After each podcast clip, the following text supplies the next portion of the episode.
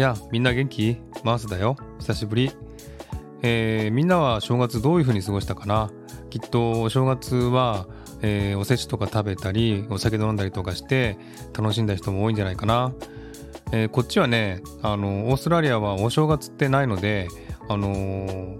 カウントダウンが終わったらね、もう本当に普通の夏休みという感じで、本当になんかつまんないっていうかね、普通の通常の毎日の日常に戻ってるよ。えだからねこっちは本当に暑いのでね、えー、日本みたいに寒くないしあそういえば日本雪降ったみたいだね。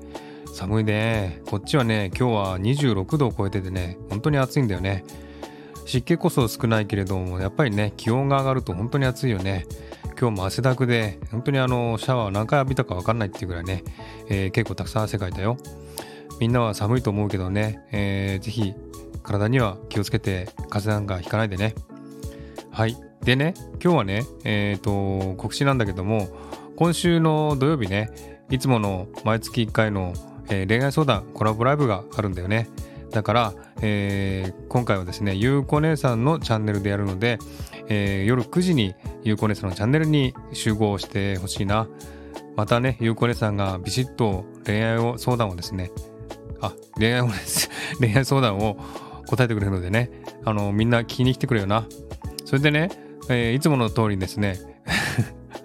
いつもの通りあの恋愛相談募集してるからね。ぜひみんなたくさんのね恋愛相談、えー、送ってほしいな。いつもねみんなの恋愛相談のおかげでこのねコラボライブも、えー、成立してるので本当に感謝してるよ。本当にありがとう、えー、毎月毎月ねたくさんの、え、恋愛相談を送ってくれてで、えー、選ぶのもね大変なぐらいなんだよね。本当にありがとう。えー、今週もね、新しい何か、え、恋愛の問題があったらね、えー、送ってほしいなって思うんだな、思うんだよね。